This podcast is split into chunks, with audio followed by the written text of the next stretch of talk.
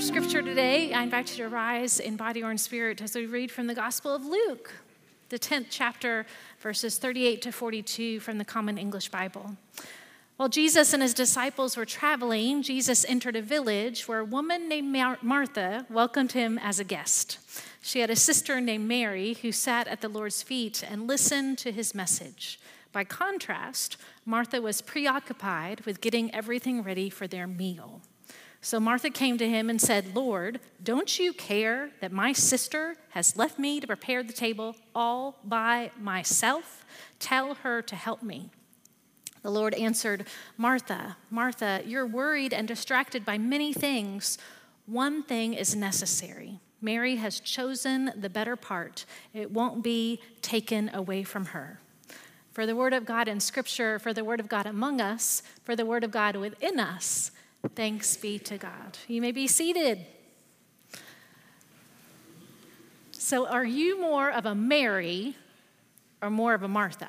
You know, that, that's how we hear this story, right? You're either a Mary or you are a Martha. And Luke's gospel sets up the story this way. Um, we think that this is a story in which we take sides. You know, you're either a doer like Martha, or you are still and contemplative like Mary, um, because Martha's bad and Mary's good, right? I mean, that's how we hear this story. I remember hearing a story about not being so busy, reminding us to take time to listen to Jesus. And the point was, we were all supposed to be more like Mary. And after church, we went over to someone's house for lunch, and you could tell that they had worked so hard to clean their house and, and, and to make a beautiful meal you know, is so sitting so much better than serving. Hospitality takes work. And in Jesus' day, hospitality was vital.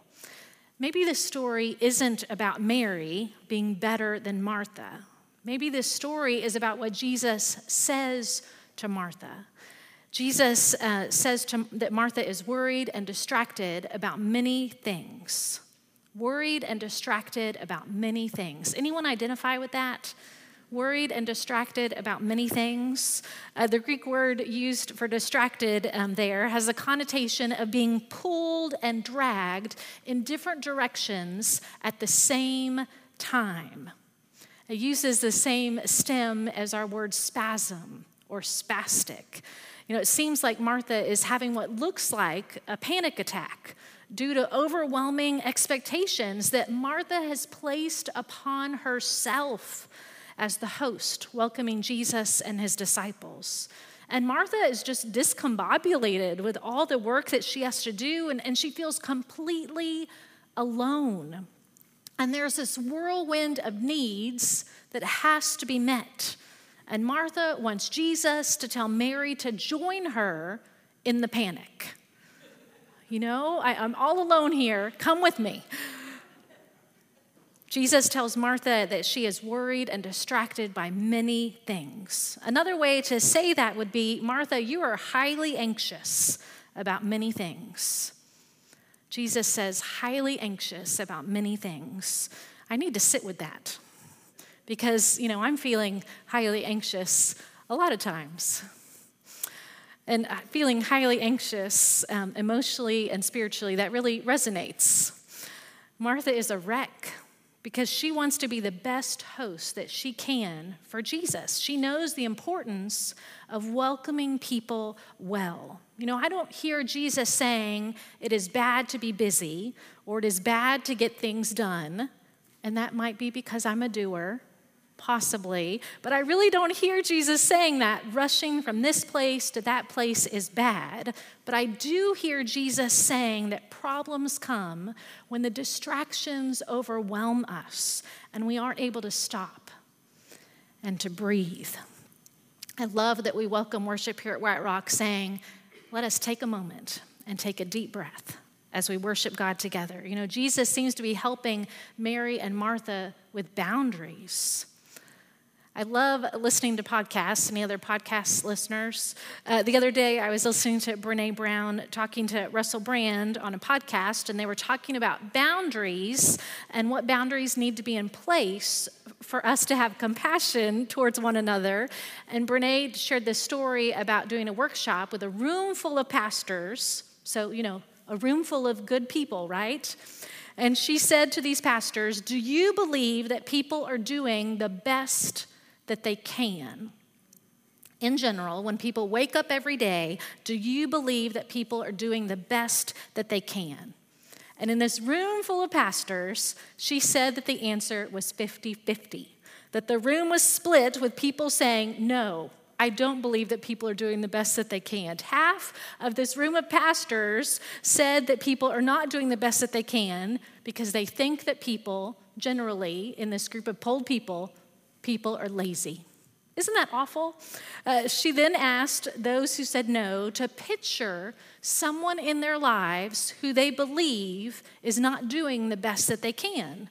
So think of someone who really irritates you and makes you crazy. How long does it take to think of that person?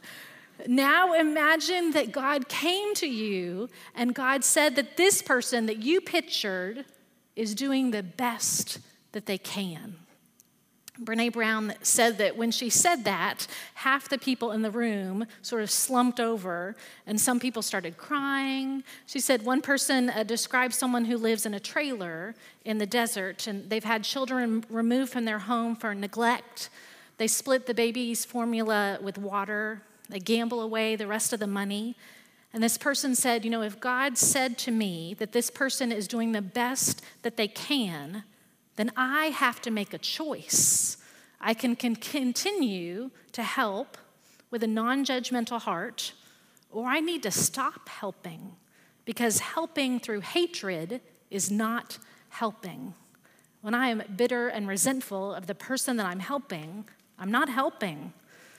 So, can we assume that people are doing the best that they can?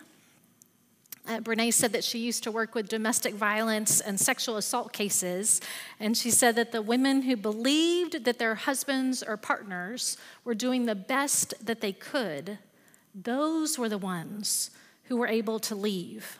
Those were the people who were able to get their children out. Those people were able to say, you know, I love my spouse, but they are broken right now, and they're doing the best that they can right now, but I'm not safe and my kids aren't safe. And so, you know, I, I need to leave. And they were able to say, here is what is okay and here is what is not. You know, boundaries are important. Having more empathy is always a good thing, but empathy is a vulnerable choice. You know, if we connect with others through empathy, we have to connect with something in ourselves that knows that feeling. You know, in the face of a difficult conversation, when we see that someone is hurt or that someone is in pain, it's our instinct as human beings to try to make it better, right? You know, we want to fix, we want to give advice.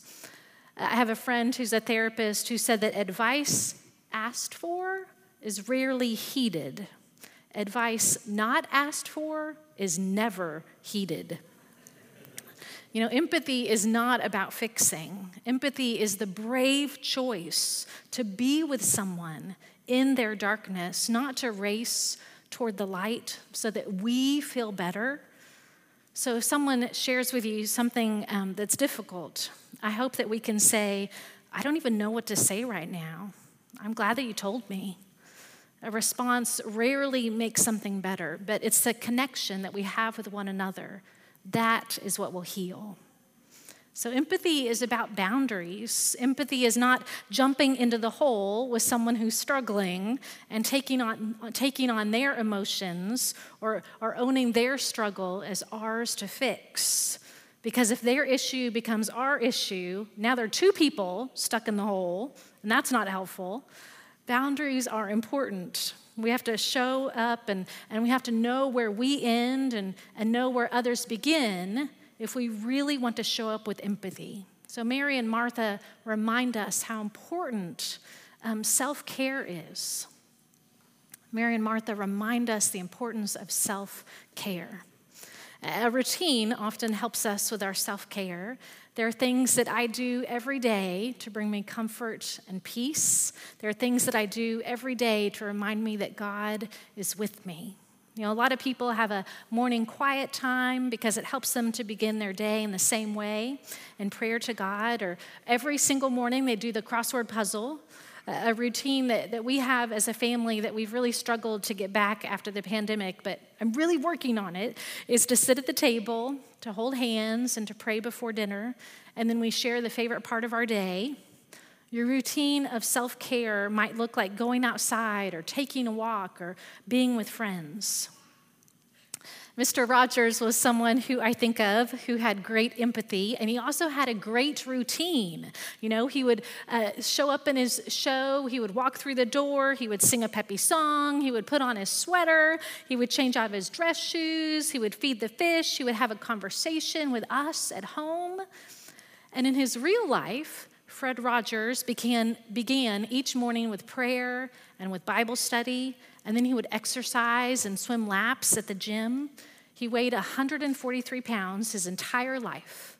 And someone asked him why 143, and he said, Well, if you count the, the letters for I, that's one, love, that's four, and you, that's three. So I just weigh 143 pounds to remember that I love you. So uh, that should be a goal. But um, he also said that when he exercised, it gave him an opportunity to express emotion, especially anger. He made time every day to sit and to play the piano.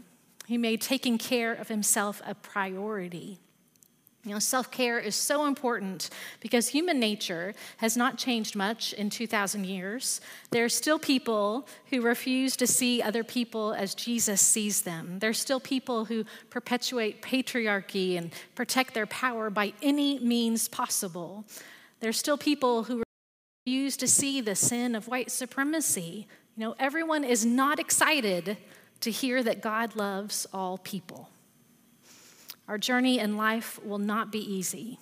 Mary knew that she needed to listen deeply to Jesus' words of life, or she would not last. So, if we want to maintain our stamina and our courage to speak up for each other and to learn to love each other, we are going to need to regularly and intentionally immerse ourselves into Jesus' presence, into Jesus' grace into Jesus' peace. So I pray that all of us will take an intentional moment to sit and to breathe and to remember that we do not go this way alone. That we do not carry all the weight of the world, we do not carry all the worry of the world alone. That Jesus is with us. But we have to make the decision to notice that God is all around us, we have to make the decision to receive it. So spend time in prayer, even when you don't have words. Spend time in worship, even when your to do list is a mile long. Spend time grounding yourself in God's grace, whatever that practice looks like for you. You know, Mary was not right and Martha wrong. Martha was not right and Mary wrong. They were different people, and Jesus loved them both. We are called to be God's partner in this world. So may we remember who we are and whose we are. Thanks be to God. Amen.